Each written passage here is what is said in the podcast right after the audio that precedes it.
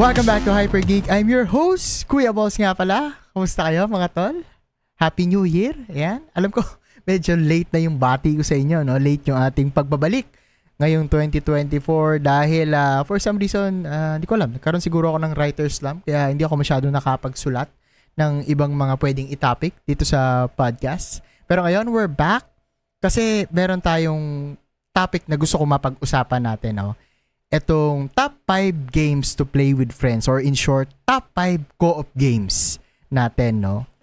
Just to jumpstart this episode, mga tol, ano ba yung naging ano, naging start itong episode na to? Actually, shout out muna sa lahat ng mga naka-jackpot ng PS5 nung December, no? Nung nag-sale si PlayStation Asia, eh talaga naman dinumog yung mga PlayStation, mga stores, mga retailers natin.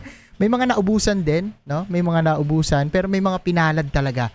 No? Napakarami kong nakilala na nagkaroon ng PlayStation 5 nung December at nagkaroon ng gigil lalo maglaro. No? Nagtanong sa akin ng ibang mga games kung ano pwedeng laruin at yung mga pwedeng laruin kasama sila.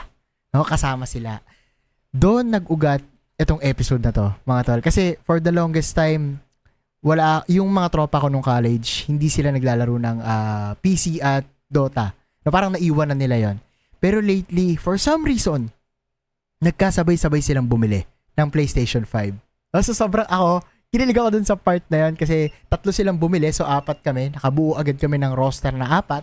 Parang malaleported noon, ganun. And sobrang exciting lang kasi gigil sila maglaro.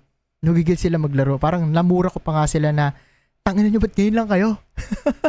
tangin nyo, ba't ngayon lang kayo? No? Ang tagal ko kayong inantay. Ang tagal ko kayong inantay dito sa platform na to, which is yung sa PlayStation nga, no? Kasi dati, PC lang kami, dati sa computer shop pa kami, nung hindi pa kami graduate, sa computeran. Ngayon na lang uli sila siguro nagkaroon ng free time, maglaro, and ang saya lang. No? Kasi alam ko hindi lang yun sa akin applicable. Alam ko may mga tropa din kayo, mi- baka mismo kayo, no? Kayo yung naka-jackpot ng PlayStation at kahit hindi man PlayStation, baka mas lalo kayo naghanap ng mga kalaro. No? At gusto ko mapag-usapan natin yan dito sa Hyper Geek. Sa unang episode ng season 2 ng Hyper Geek. Yan, pare. Top 5 games to play with friends or top 5 co-op games. Nagtanong ako sa Patreon kung ano yung mga co-op games no, ng mga tropa natin sa Patreon na nakasubscribe and gusto ko silang isa-isahin no, as to as we go all out to this episode. Pero disclaimer muna, etong top 5 games na to, eh hindi to base sa stats at sa chart kung ano talaga yung best as of now. This is merely based on the stories within the community at sa akin mismo. No, kung ano yung nabuo kong storya dun sa mga games na naranasan ko at ng mga tropa natin sa Patreon, yung mga nakasubscribe sa Patreon. Gusto kong basahin yung pinaka unang comment na listahan dito No, na madadaan na naman din natin mamaya no kay Maku, pare, kay uh, I am Maku. My personal top 5 sabi niya dito. Top 5 niya is Destiny 2. Masasabi ko na isang all-time favorite namin ang utol ko laruin. Need ng consideration and cooperation ng bawat isa para matapos ang raid. Mas masaya if nasa Discord kayo para mas madali mag-coms, no? Although hindi ko 'to nalaro, uh, super agree ako dito sa mga ganitong klaseng games ng kailangan ng cooperation kasi minsan pag walang cooperation, ang hirap manalo mahirap manalo. Top 4 niya is Division 1 and 2, another looter-shooter game na kinadika namin ng magkakapatid and pinsan. Same formula with Destiny, loot muna bago, kill lang kalaban, team wipe. Top 3 niya is Guild Wars 2. Not sure if magpo-fall to as co-op game since MMORPG siya. Isa to sa mga kumakain ng oras ko nung time na wala akong work. Yan. Tapos ang top 2 naman niya, ito I think maraming makaka-relate, Ragnarok Online. Pare, Level Up Games version, yung original, yung kailangan mag-top up daw. Ito talaga nag-introduce sa akin playing online with friends. Grabe yung feels ng game na, na to, lalo na kapag nananalo ka sa War of Imperion. Hindi pa uso mga voice chat before, kaya panay party chat lang. Dito ako nahasa bumilis mag-type. Siguro dahil sa trash talk to. no? Siguro dahil sa trash talk to. Yung top 1 nila, mamaya ako nababanggitin na para sorpresa. No?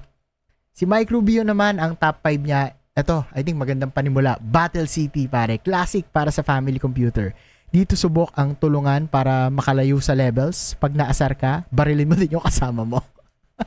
Hindi ko alam kung naalala nyo to at kung naabutan nyo to guys, no? yung Battle City na nasa Nintendo pa before. Kasi, I think yung Nintendo, ang galing nila dun sa mga co-op games before, no? Couch co-op na mga games before na talagang laging two-player. Uh, de, parang hindi ata sila nag four-player parang sa PlayStation na yun. Yung kailangan ng another extension para dumami yung slot ng controller. I think sa PlayStation yun, hindi ko sure kung meron din sa Nintendo, pero sa family computer, natatandaan ko to, maraming maraming two-player games doon, no? At isa na dito yung Battle City. Isa pa sa nabanggit niya mga tol ay yung Contra. Oh, dalawa. Dalawa kayo lagi dito. Tanong kayo ng talon, no? Metroidvania style. Classic ulit, sabi ni Mike Rubio. Instant nostalgia to pag nilalaro natin ngayon. Pero ang saya to pag two-player kayo, tig 30 lives kayo after mo ma-input yung Konami code. Yan, yung mga cheat na sobrang proud tayo pag alam natin kasi nakatago yan eh. Diba? Ang top 3 naman ni Mike Rubio ay uh, Secret of Mana sa Super Nintendo. Akala ko dati single player lang to. Pero nung nabasa namin na pwede pala makontrol yung ibang character ng second player, boom! Bumilis progress namin sa RPG na to. Ang galing kasi ito lang yung RPG na may ganitong function. Tapos pwede ka pang tulugan ng another player anytime. Siguro tulungan to. Baka na typo lang siya. Hindi uh, ko alam na pwede palang two-player ang Secret of Mana, no? Kasi parang, alam ko, isa to sa mga story-driven games before, eh. Yung mga, yung series of Mana na yan, di ba? Kung familiar kayo. And, mamaya ko na lang din babanggitin yung kanyang top 2 and top 1 kasi nandito yun sa listahan natin. Ibigay ko yung top 5 ko, mga tol. Kasi, para mas maayos yung discussion natin, gusto kong magbanggit ng mga games per genre, no? Although hindi to like uh, super solid na classification kasi may mahahalo at mahahalo pa din. Pero I did try my best na halimbawa, kung barilan, barilan lang isasabihin natin. Or kung uh, um, MMO, MMO tong puro parts na to. Ganon, no? Kasi ang top 5 na nasa listahan ko, tol, wala, walang tumapat talaga eh, ay Monster Hunter. No? Name it, Monster Hunter World, Iceborne, Rise, no? Whatever, Sunbreak, sama mo na etong game na to for me, shout out sa mga Monster Hunter players na kaya yung solo. Pero ako, feeling ko hindi ko magugustuhan yung Monster Hunter kung wala akong kasamang maglaro. Kung, kung wala akong ka-discord, kung wala akong kasama dun sa room. O kasi, I remember playing Monster Hunter before, ano na to eh, parang during or uh, post-pandemic, 2021 ba to? Nagsunog kami ng isang daang oras sa Monster Hunter ng January lang. Monster Hunter World. That's the first time na nalaro ko yung Monster Hunter World before. Apat kami at tang ina. Sobrang saya. And I can say na napakahirap ng game mag-isa, lalo na kung hindi ka ganun kagaling at hindi ka ganun ka-patient mampatay yung monster. For me, gumanda tong Monster Hunter kasi may mga tropa akong kasama mag-hunt. Bumibilis yung laro. No? At iba-iba yung ano namin, role namin. May naka-hunting horn, may naka-dual blades na parang you can consider them as agi-type kasi ang bilis umatake. Tapos may mga naka-long sword or great sword. At ako yung isang naka-kinsect blade. Ayun, pare. Kane High Wind style, Dragoon sa Final Fantasy ang peg ko dito sa Monster Hunter na to. Napakalupit niya kasi lately, ito rin yung napagkasunduan namin magtotropa na laruin, which is yung Monster Hunter Rise na nila, nirelease last year. Ang sarap sa pakiramdam, no, lalo pag kasama mo yung tropa mo maghahunt ka ng ganito katagal. Alam ko sa Rise parang uh, kaya na rin yung kaya yung monster ride mag-isa kasi sa World parang sobrang tagal eh 20 minutes or 30 minutes minimum depende kung anong gamit mong weapon. Pero dito sa Rise I think kaya mag-hunt mag-isa. Pero mas masaya siya pag may mga tropa, pare. Pag pag may kasama ka maglaro. No? Apat na player lang kayo dito. Galing.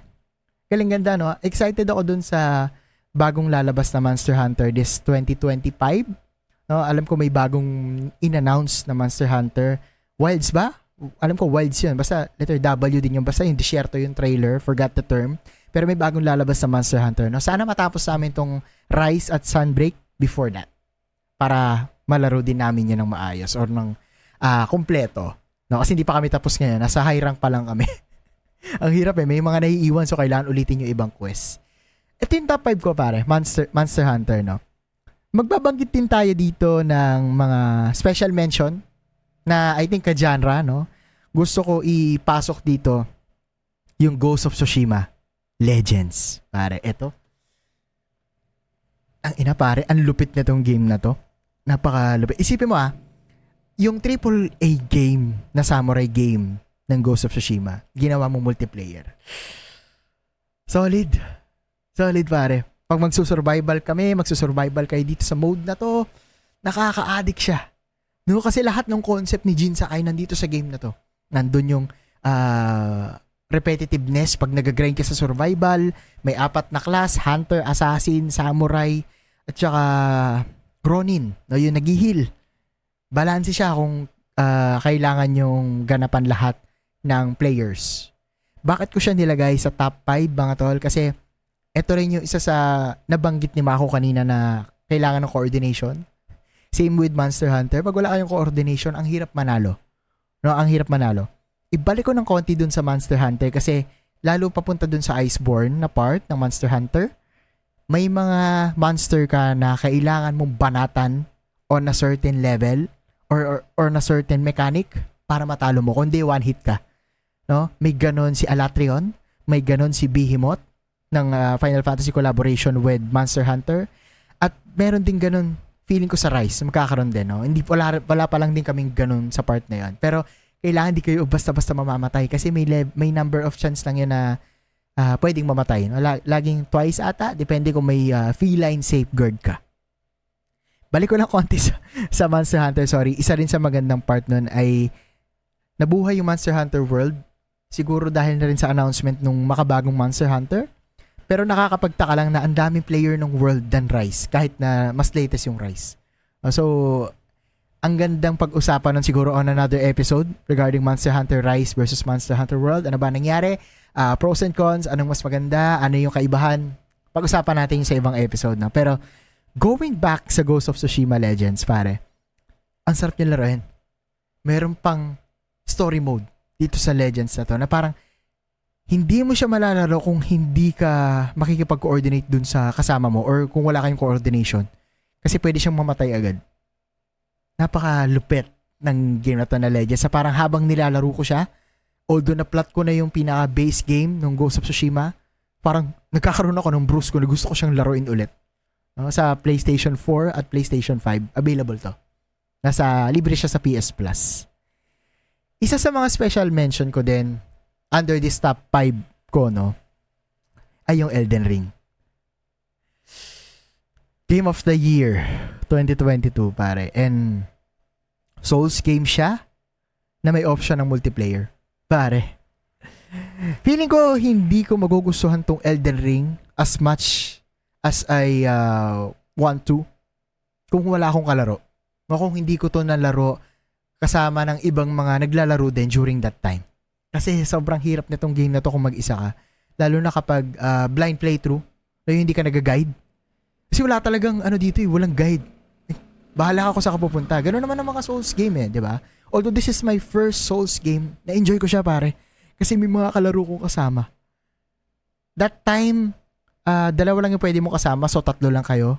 Pwedeng maging apat yung isa kalaban. No, kulay pula siya. Ngayon, parang sinerch ko, pwede na ata ang four players.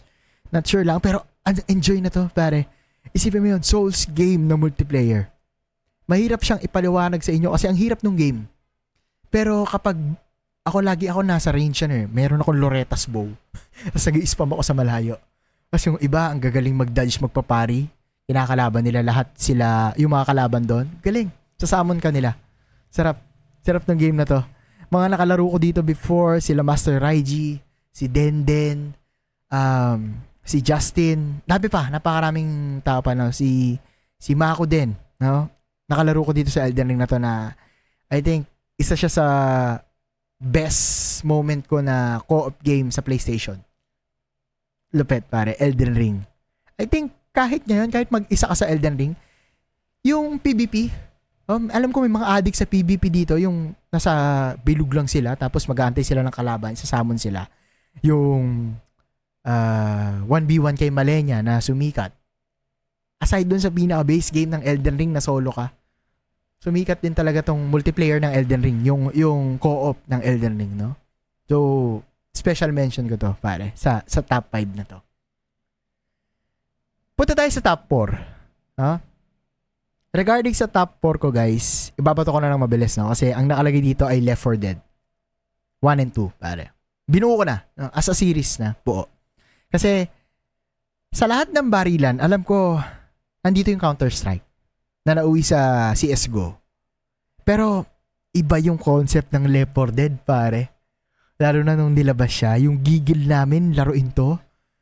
No, yung pwede ka nang manghampas ng frying pan sa mga zombie, pwede ka nang manapak, pwede ka mag flamethrower, baseball bat. Kahit expert mode. Tapos may may iwan na pilay. Tatawanan mo, putang ina pare. Super solid. No? Alam ko, andito yung top 4 ni Mike Rubio na kontra, top 5 ni Mako na Destiny 2, yung Division 1 and 2. Andito lahat yon under this umbrella na FPS at barilan. Pare. Pero yung the best for me na hindi ko malilimutan na talagang masarap laruin when it comes to playing with friends. Left 4 Dead. Pare. 1 and 2. No? Lalo yung 1 talaga, nung una siyang na-introduce. Ang hirap bumuo ng apat na player sa ano? Sa, wala pang online nun ah. Nga pa online. Hirap bumuo ng apat na player sa PChan o sa computeran, computer shop. Pero makabuo ka lang minsan ng tatlo, dalawa, tas AI na iba Iba yung kaba pag may tank. Iba yung kaba pag tarantado ka tapos babarilin mo yung witch sa sarili mo tapos tatak, tat, tatakbo ka. Aaya mo, mapas lang sila ng, yung tropa mo ng witch pare. Sobrang ano yan. Uh, memorable yun for me. Kaya ngayon, kahit na di ko alam kung tamang term yung laos, no? Pero kahit luma na yung Left 4 Dead, binili ko pa rin siya sa Steam. Habang hoping na may maglalaro din makakasama ako na makakapaglaro ako. Left 4 Dead 2 din as well. Kasi every, ta- every time nagsisale yung Steam, mura to eh. Parang nasa, wala pa isang daan. No? So hopefully, no, sa mga nakakapakinig at di pa na-try yung Left 4 Dead na zombie game na FPS, hopefully matry nyo din siya. Kasi may story mode din to guys. Run or shoot. Run or shoot, sabi ni Luis ganun sa one. Boat! Sabi ni ano, ni, alam mo tayong pangalan, pero yung matanda na parang ex-military. Lupit doon, pare. Tapos yung hunter na nakakagulat. Tapos yung smoker na nandidila. Ay wala talaga, kailangan mo ng cooperation. Ang hirap pag hindi mo kausap yung kalaro mo. Same thing sa binabanggit ni Mako kanina na cooperation na kailangan. No, kaya ang lupit nito no nagkaroon to sa Steam eh. Nakaka-addict talaga. Adrenaline rush, no? Napakasarap na game to play with friends. Left 4 Dead. Under this umbrella, aside sa mga nabanggit ko, syempre, nandun yung Counter-Strike, no? Valorant. No, Valorant. Nagkaroon din ako ng uh, specific era sa buhay ko, sa buhay namin na magtotropa na naglalaro kami ng Valorant. Ang tagal din noon, although hindi ako gumaling, sobrang nag-enjoy din ako. No? Tamang uh, line-up kay Cyper. Tamang uh, prepare for Hellfire kay Brimstone. 'Di ba? Ang dami, lupit. Mapapag-geek out ka kasi uh, ang ganda ng art style ng Valorant no? Sobrang saludo din sa Riot kasi napaka-present nila uh, dito sa Pilipinas when it comes to promoting their games. Kahit sa LoL at sa Valorant, daman-dama mo sila every convention. Galing. Valorant, no? Lalo nang lumabas si Neon.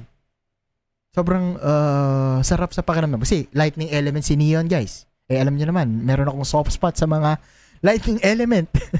so, easily naging paborito ko siya. No? Tapos nung kinosplay pa siya ni Chares, solid, pare. Ganda. Hindi ka uh, lupit nung, nung game na to, Valorant, no? Uh, dami ko nakalaro sa Valorant when it comes to online friends, high school friends, college friends as well, kahit na uh, saglit lang. Ang dami, ang dami nagpabalik sa mga players dito dahil sa Valorant na to. No? I think ngayon, hanggang ngayon, buhay itong game na to. Ang dami ng agent ngayon.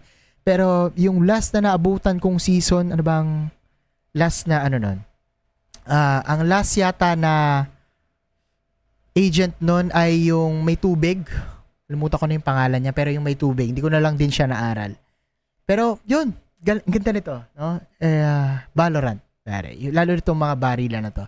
Ang dami pa under this umbrella na mga lumang game.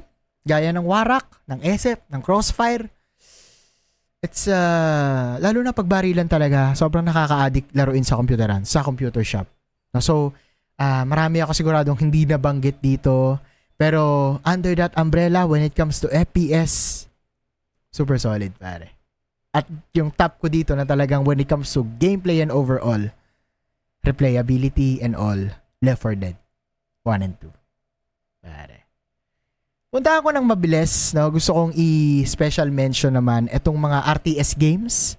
Kasi ito yung top 4 naman ni Jeff Bahilot, no? Red Alert and Yuri's Revenge. Puta na pare. Hindi lang to, no? Dami, dami memory dito.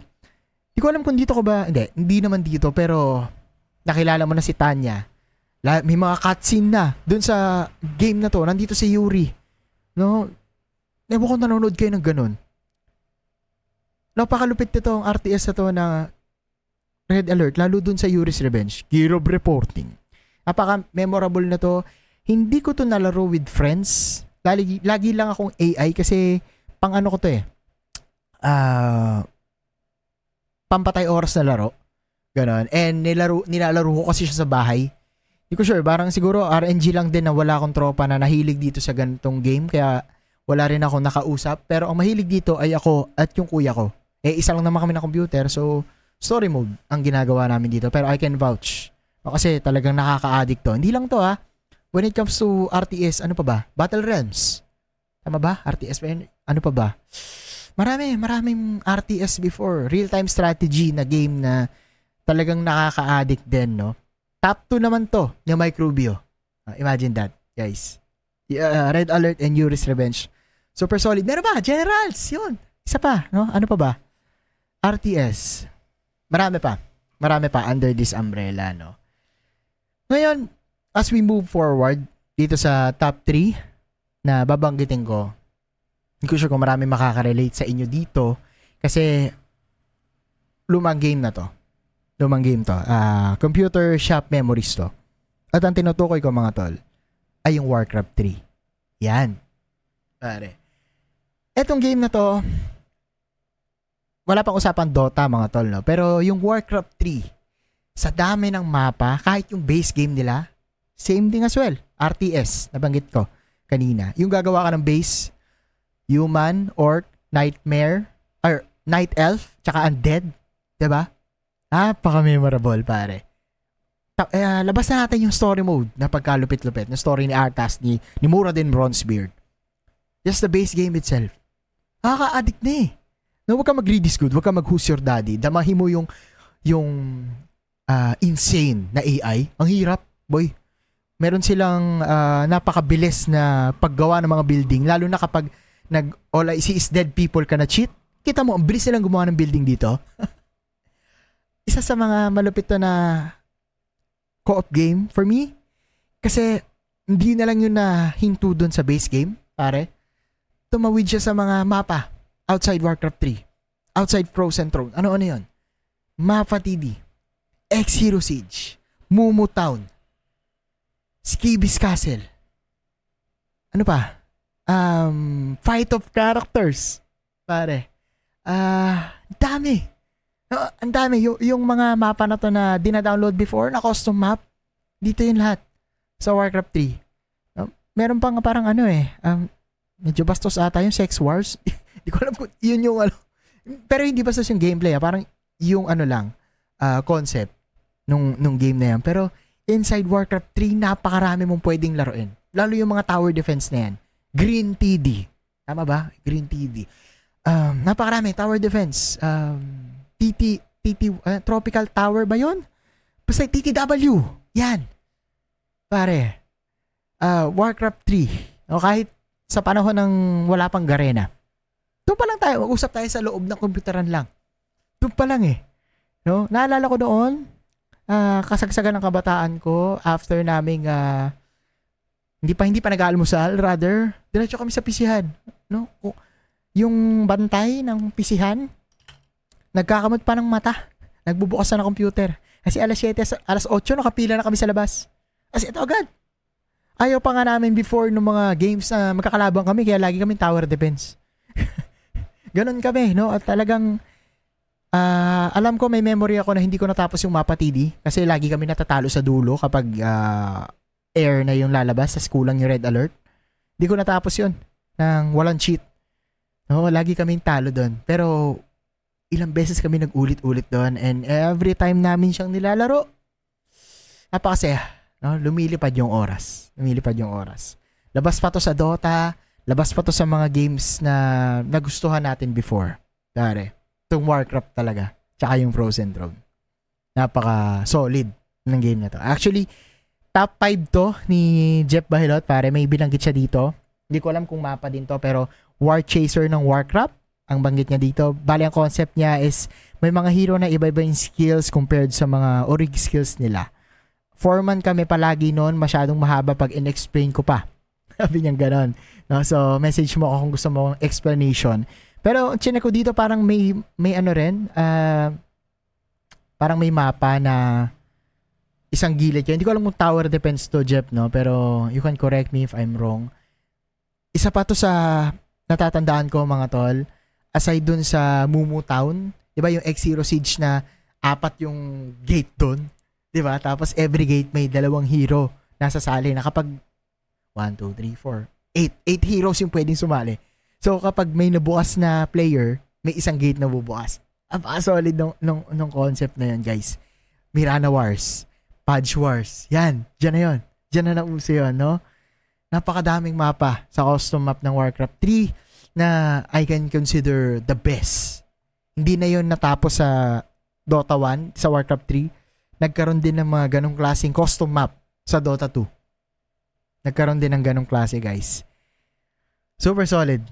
No? So, super solid na part ng RTS and sa pagkabuuan ng Warcraft 3 yung game na yon Minecraft 3 pare. Ngayon, gusto ko itawid dito sa top 2 ko. Uh, walang nagbanggit din sa Patreon. Pero iba to ko na ng mabilis, no? GTA 5. Online. Boys. Grabe to. Hindi ko alam kung naabutan nyo to, pero nung panahon ng GTA 5 sa PS3, hindi kailangan ng PS Plus para makapag-online ka. That time, sobrang lupit. Lahat. Mind-blowing for me. Bakit? Yun yung unang GTA 5 ko eh. O, imagine nyo yung lawak ng GTA 5. Wala pang heist noon that time. Kaya mo lang gawin yung mga mission na mag-aantay ka sa waiting loading screen. Tapos antay mo may pumapasok, pumapasok. Mga may level 560, 9999, 999, ganyan. Tapos ako level 12. Ganyan. Napakalupit. Para isipin mo yung gameplay ng GTA 5. Yung freedom ng GTA 5. Ipinasok sa multiplayer. Tas libre sa PS3. Putang ina pare. PS3 pa lang yun ha. Yung tumatambay kami sa labas nung, nung auto shop.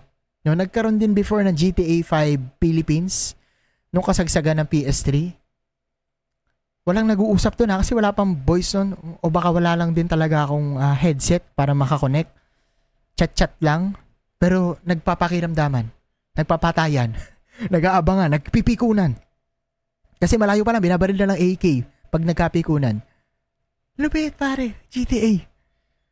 Apaka solid na to kasi hindi na lang to natapos sa GA, sa PS3. Nagkaroon sa Steam, ah sorry, nagkaroon sa PC, sa Epic Games, nagkaroon sa PS4, nagkaroon sa PS5. Hanggang ngayon, may mga update. Hanggang ngayon, may highs. Ito yung isa sa mga highlight kasi parang every console pinasok ko pa rin yung GTA 5 online.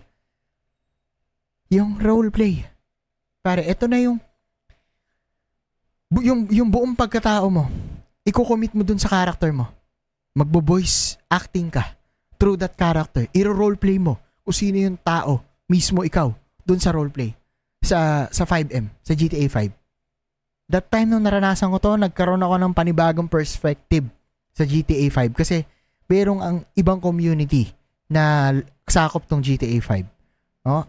Hindi ko sure kung uh, parang hindi naman siya illegal pero bago mo ma-access kasi yung roleplay, kailangan mo rin ng legitimate copy ng game. So parang hindi mo siya pwedeng ma-pirate. Hindi ko sure no, pero uh, alam ko kailangan nakakonect siya sa Epic Games and then 5M, tas roleplay. Diretso. Hanggang ngayon, may mga nagro-roleplay, mga tol, GTA 5. At uh, I think, sa ngayon, kaya na-late yung GTA 6. Kasi hanggang ngayon, may naglalaro ng GTA 5 eh, na pagkakakitaan. uh, one of the best Rockstar games na yung iba na umay na kasi hanggang ngayon merong remaster nung GTA 5. And I cannot blame them lalo dun sa mga first time nila mag GTA 5 kasi tatagal ka talaga. Kakainin ka nung game na to. All the high for me sa GTA 5 and I'm super excited kung ano yung pwedeng mangyari sa GTA 6 guys. No? Under dito sa top 2 na to, gusto ko magbigay ng special mention doon naman sa mga co-op games or couch co-op games Gaya ng It Takes Two, pare, ito yung top 2 ni Jeff. Sabi niya dito sa wakas, may bagong entry. Kung may jowa, asawa na kayo, laruin niyo to. Sobrang worth it ng time. Bagay sa kanya yung title na Game of the Year. Sadly, hindi ko pa ito nalalaro kasi walang kayang mag-commit dito sa bahay na tropa, ay na tropa na nakasama na maglaro dito sa It Takes Two. Sayang lang kasi hindi na siya libre sa ngayon, nawala siya sa PlayStation Plus library. So, sa mga nakaabot dito sa game na to, although umabot ako sa chapter 2, doon sa lagari ng kalaban, no, may napilit ko yung kapatid kong babae makapaglaro ng konti. And hindi ko siya kasi natapos, sobrang sayang pero sana malaro ko to one of these days. Ito, isa ring magandang banggitin yung A Way Out. Isa rin sa mga laro na hindi ko na try pero I heard na maganda daw tong game na to. And one of the OGs pare na ni-remake din. CTR. Pre, Crash Team Racing. No? napaka napaka lupit na tong game na to and lalo na sa mga OG PS1 players, makaka-relate kayo dito lalo na nung uh, couch co-op time no. Ngayon kasi alam ko pwede na na uh, multiplayer, multiplayer PS4 version. Di lang 'yon. Marami pa, Crash Bash, pare. Ano naman, four players din 'yon before. No, yung yung lumang game ng Crash Bash and napakarami pa. Napakarami pang co-op games. Pwede natin dito ipasok yung Fall Guys. Yan, Fall Guys na talagang nalaro ko kasama mga tropa ni DP1 tsaka ni Jazz sa The Game Silog Show. Nung time na na, na, lib, na libre yung Fall Guys, enjoy, enjoy talaga, no? Meron akong gustong laruin na co-op game din. Hindi pa lang din na-try. Yung Party Animals na nirelease last year. Wala lang kalaro din eh. Pero sobrang cute niya nung nirelease yung trailer. Gusto ko siyang malaro, no? Hopefully matry ko siya. Maingganyo ko yung ibang mga tropa at yung iba din sa community na malaro yung ano na yan, pare. Game na yon yung Party Animal. Ang cute doon. Para, para ka nagbubugbugan. Para siyang Fall Guys na mas pinakute. No? Kasi mga hayop kayo doon na may wrestling, tapos naghihilahan ng collar. Sobrang lupet na, na nakakatawa siya. Doon pa lang sa mga gameplay ng ibang tao na nakikita ko sa ibang platform. Ngayon, bago ako magpunta sa top 1, so I think papunta na tayo sa, sa top 1, banggitin ko lang yung ibang mga special mention nila gaya dito sa top 2 ni Maku na top 3 naman ni Jeff ay yung Ragnarok Online. No? Sabi ni Jeff dito, ito yung game na ang dami kong naging barkada kahit malayong lugar. At ito din yung pinaka nagustuhan kong game sa load lang ako gumastos. Hindi ako boy PHP o boy peso siguro. Hindi siya nag-top up para sa armor siguro. Doon lang sa paglalaro. Kasi ako mga tol, ako yung tipo na naka-backseat sa Ragnarok online. Lalo yung OG. Wala akong ano eh, wala akong bang top up. At pipiliin ko yung laro na walang bayad. Kasi wala rin akong ano nun, um, pang pan top up, no? Hindi rin ako nagkaroon ng ganong brusko na makapaglaro ng Ragnarok kasi uh, ang hirap niyang intindihan for me. Ang time na yon nakikita ko iba yung control, control controls sa alt controls. Na parang control Z, control X, control C, iba pa yung alt C, alt X, alt C, 'di ba? Maraming control yung Ragnarok. So parang that time nakita ko na parang mahirap siyang aralin at the same time uh, nakita ko na mahal siyang laruin niya, no? Kuya ko yung mga tropa ng kuya ko, rather yung naglalaro doon. Sama rin natin kuya ko nung time na yon pero lagi ako nag uh, na, lagi akong entice pag nanonood ako. Na pag may malakas na mamaw na nag-aasura strike tapos yung ew diba ganun yung yung, yung pag may namamatay tapos may nagle-level up ganun napakaganda ng art style ng Ragnarok guys na parang kahit di ko siya nalaro yung level ng respect ko dito sa game na to hindi nawala no hindi nawala nandun yung kagustuhan ko na laruin siya all throughout, yung laruin siya uh, aralin siya kahit papano. Kaya lang, noong time na wala nang bayad, yung mga private server na, wala na akong kasabay maglaro. Eh, no? So, hindi ko talaga siya totally na experience. Pero, grabe. Grabe yung hype na to ng Ragnarok. Isa to sa, ano eh, if I can say this, no?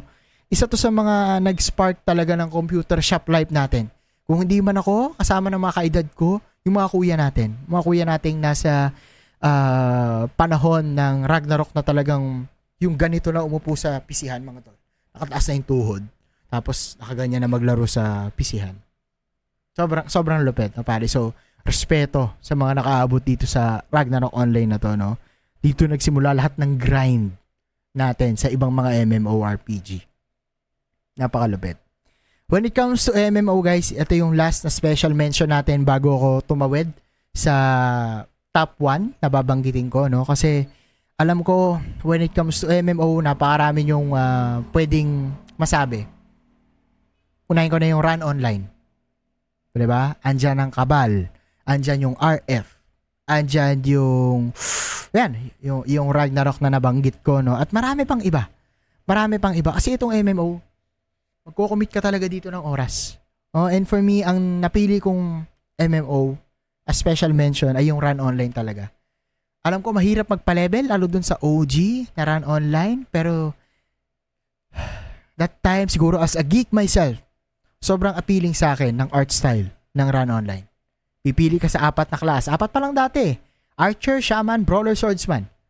Pipili ka ng school sa Mugsto, sa Ateneo, sa Lasal, sa UP. Hindi ko alam kung ganun yan, no? pero Lasal ay yung uh, Sacred Gate, Mystic Peak, yung Blue, Ateneo, tapos yung UP, Phoenix, Bulan. Hindi ko alam kung accurate yun, pero ganoon yung tingin ko dun dati. And lagi ako Mystic Pick kasi gusto ko yung Blue. Uh, and dito ka magkakatalo ng tropa mo kung anong uniform yung gagamitin. Kasi pwede ka niya i-PK pag magkaiba kayo ng eskwelahan. Uh, meron din ditong uh, war. Nakalimutan ko yung tawag. Guild War ba? Tama ba? Hindi, hindi. Clan War, rather. Clan War. Yan. Napaka-lupet. No? So, alam ko lahat tayo pumili ng kanya-kanyang MMO na pagsusunugan ng oras noon at napakarami niyan. Tantra, 'di ba? Dami niyan, pare. And sa ngayon, uh, di ko sure kung buhay pa din yung ibang MMO na nakaadika natin. Pero alam ko, yung run online, buhay pa din. Gumawa si, alam ko si Sinyo ng yoga. Yoga run ba yon Tapos Si Juni Boy naman, uh, Giyang Run Online. Mga ganun. Uh, hindi ko alam kung active pa rin yun ngayon, pero I'm sure merong private server ng Run Online sa ngayon na gumagana pa din. Pare, lupit yan. Punta na tayo sa top 1 and that was a necessary pause. Huminto ako kasi sa lahat ng nabanggit kong games, guys. I think ito yung masasabi kong top 1, no? top 1 when it comes to cooperation, top 1 when it comes to enjoyment, when it comes to years pass by, when it comes to continuity, when it comes to the learnings as well. Ang top 1 na sinasabi ko dito, mga tol, ay yung Dota. Yan, pare. Dota 1 at Dota 2. No? Itong Dota, I can say, na top 1 ko to na Dota na co-op game. Kasi dito nabuo yung tropahan namin. Dito nabuo yung ibang mga tropahan na masasabi kong solido. No, masasabi ko na hanggang ngayon mga naging kapatid ko sa buhay. Mga nakasama ko sa buhay na masasabi kong totoong tao na hindi bumitaw. Na hindi basta-basta nawawala. No?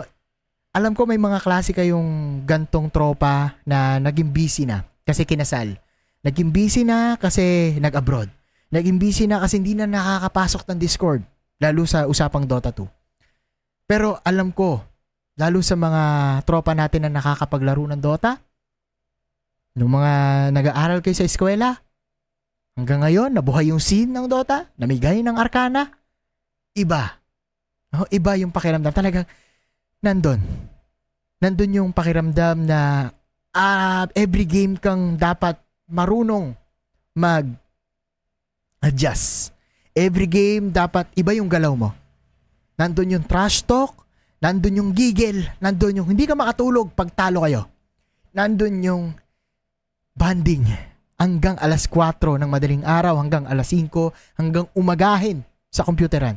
Tapos eskwela na pagtapos. Pare, itong Dota, napakaraming binuo nito na tropa. Napakaraming tao, lalaki, mapababae, din na naglalaro ng Dota na nasanay sa asaran. Hindi na naging pikon kasi na nababad sa sa ano, sa trash talk ng Dota. So it can be a good thing or a bad thing.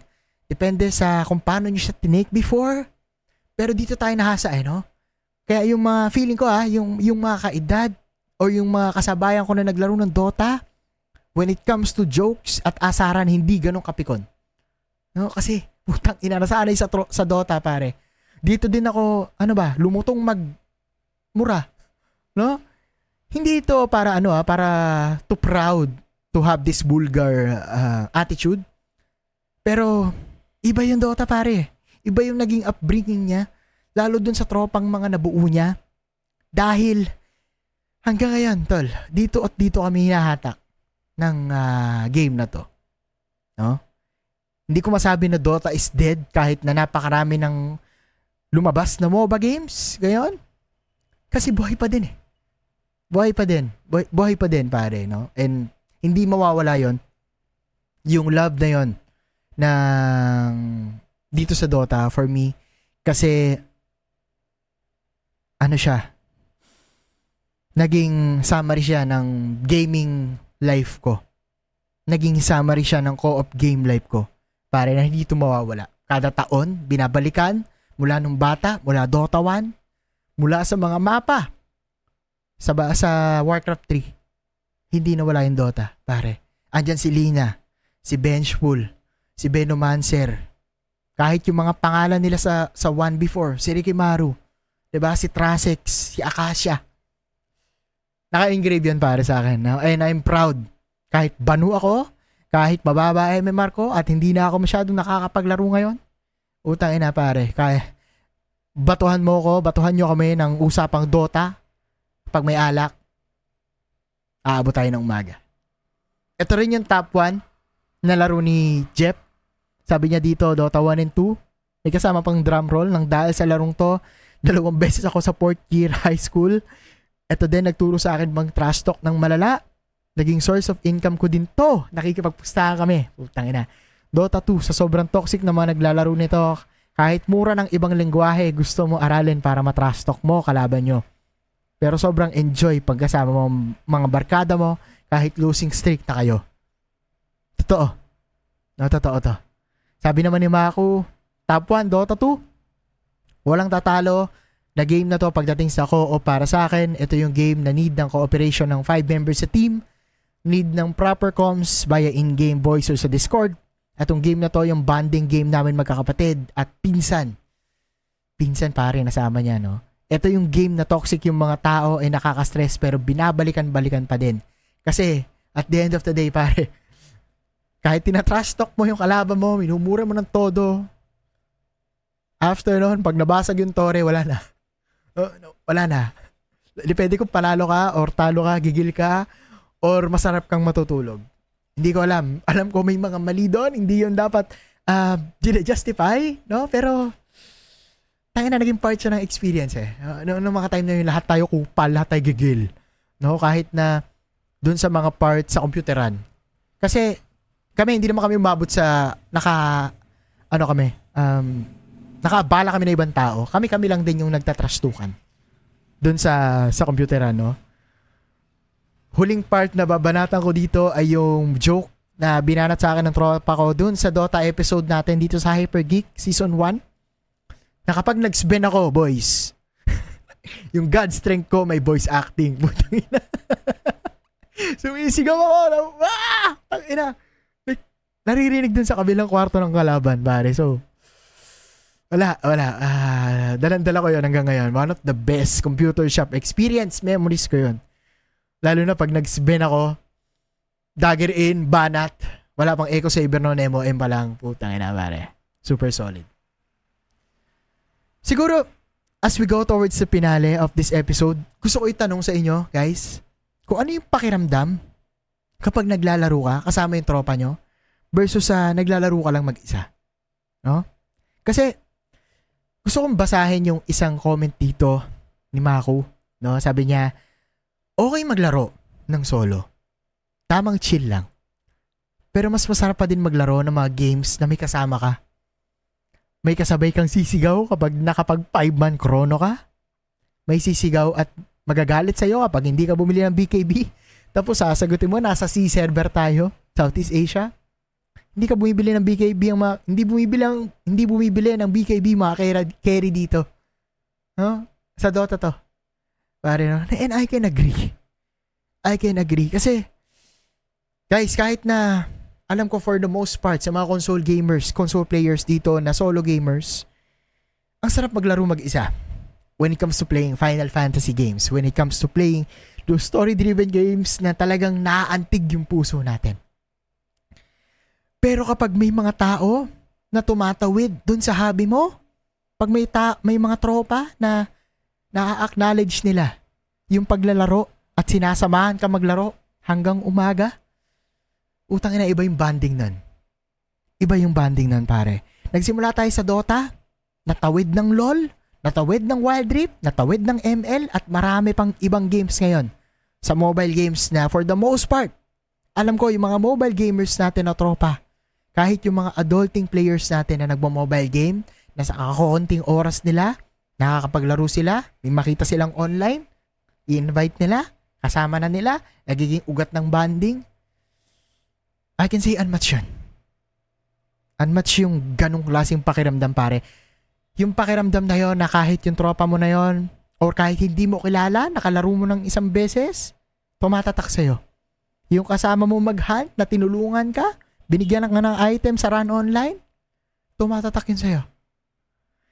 Iba yung pakiramdam ng naglalaro ka mag-isa, pero memorable yung pakiramdam ng mga games na meron kang kasamang naglalaro. May mga sinusunog kang gabi. Nakasama yung mga tropa mo, ibang tao, at yung mga tao na makukonsider mong naging kaibigan mo, naging kapatid mo sa mga laro. Pare, napaka solid na experience man. So, ang sarap. Sarap pa, ang sarap pag-usapan nitong uh, co-op games, top 5 games to play with friends. Let me know as well kung meron akong hindi nabanggit na gusto nyo i-highlight dito sa episode na to. Uh, habang binagit ko yun, dami pumasok sa akin, gaya ng Rules of Survival, Rakion, uh, Crazy Cart, no? Uh, napakadami pa. Napakarami pa. Pero for me, I would like to know as well kung ano yung mga games na nilaro nyo, top 5 games nyo, na nilalaro kasama ang friends or kung tropa nyo, at gusto nyo i-try as well, no? Uh, comment nyo kung saan nyo man to napapakinggan. Basahin natin yan sa mga susunod na episode, no? Kasi isasama ko na rin yan sa mga upcoming episodes natin para naman at least mabigyan ko ng uh, sariling version nyo ng story yung mga kwento nyo, no? And maraming maraming salamat guys sa mga nakasubscribe sa Patreon. If you'd like to further support Hypergeek Podcast and Hypergeek as a whole sa content, You may support me on patreon.com slash hypergeekwithkuyaballs. Shout out sa lahat na naka-all out attack na kay Sands, kay Maku, at sa bagong-bagong subscribe lang na si Leo, Leo Cavite, pare. Shout out sa iyo dyan sa Canada, no? Super solid na nag-subscribe sa All Out Attack. At maraming maraming salamat guys kasi uh, hindi nyo inisip mag-cancel na kahit matagal ako mag-release ng episode. And the Hypergeeks Assemble, Shout out pare kay Mike Rubio, kay RD Casimiro, kay Jeff Bahilot, at saka subscribe lang din nung Pasko na kay Shani Rivera. No, maraming maraming salamat guys. Hoping na sana sa mga upcoming games or topics na ipopost ko sa Patreon, makapagkwento kayo. No? And I will uh, try to find a way na maikot yung storya nating lahat through one episode. Gaya ng ginawa ko ngayon. No? So, Personally, uh, gusto ko lang sabihin na sarap ulit bumalik to do this podcast, no? Nagkaroon lang talaga ako ng writer's slump na during this January and binigyan ko din talaga ng oras yung tropa ko sa Monster Hunter Rise. Makapaglaro. Parang na-miss ko sila eh. And gaya ng binagat ko kanina, iba pag yung mga tropa mo, pinapasok yung hobby mo. No? Alam ko gamer naman sila pero naging busy kasi sila sa kanila kanilang buhay. Uh, sana ma-invite ko rin sila dito sa podcast para mapakilala ko naman sila sa'yo. No? Uh, mga tropa ko na sila Michael, sila Baste, sila Patrick. Yan, mga tropa ko uh, nung college. No? So, shout out sa inyo guys. Sana matapos natin yung Monster Hunter Rise kasi binili natin yon Sana makapag-commit tayo at ayoko maglaro nang wala kayo. Hypergeek, as of now guys, is my main content. And if you're still interested into other geek-related content such as short format content, gaya sa TikTok and sa Facebook, you may follow me on other social medias na nandito sa uh, social link na to, no? Aside pa dun sa Patreon, I can uh, highly suggest also na pasok kayo ng Zero City. This is the city that I'm making or creating na community ng hyper geeks. Syudad pare, parang Maranite City ng uh, cyberpunk. Yan. Ayun yung peg ko eh. Sorry if super geek, no? And meron tayong Discord server and Facebook group na sana hopefully, sana hopefully, makausap ko kayo doon and makachikahan ko kayo kasi nag-share din ako doon ng ibang mga contents na uh, nagawa natin. No? Again guys, uh, this is the first episode of season 2. Maraming maraming salamat sa pag-aantay at pakikinig dito sa episode na to. Out na muna si Kuya Balls.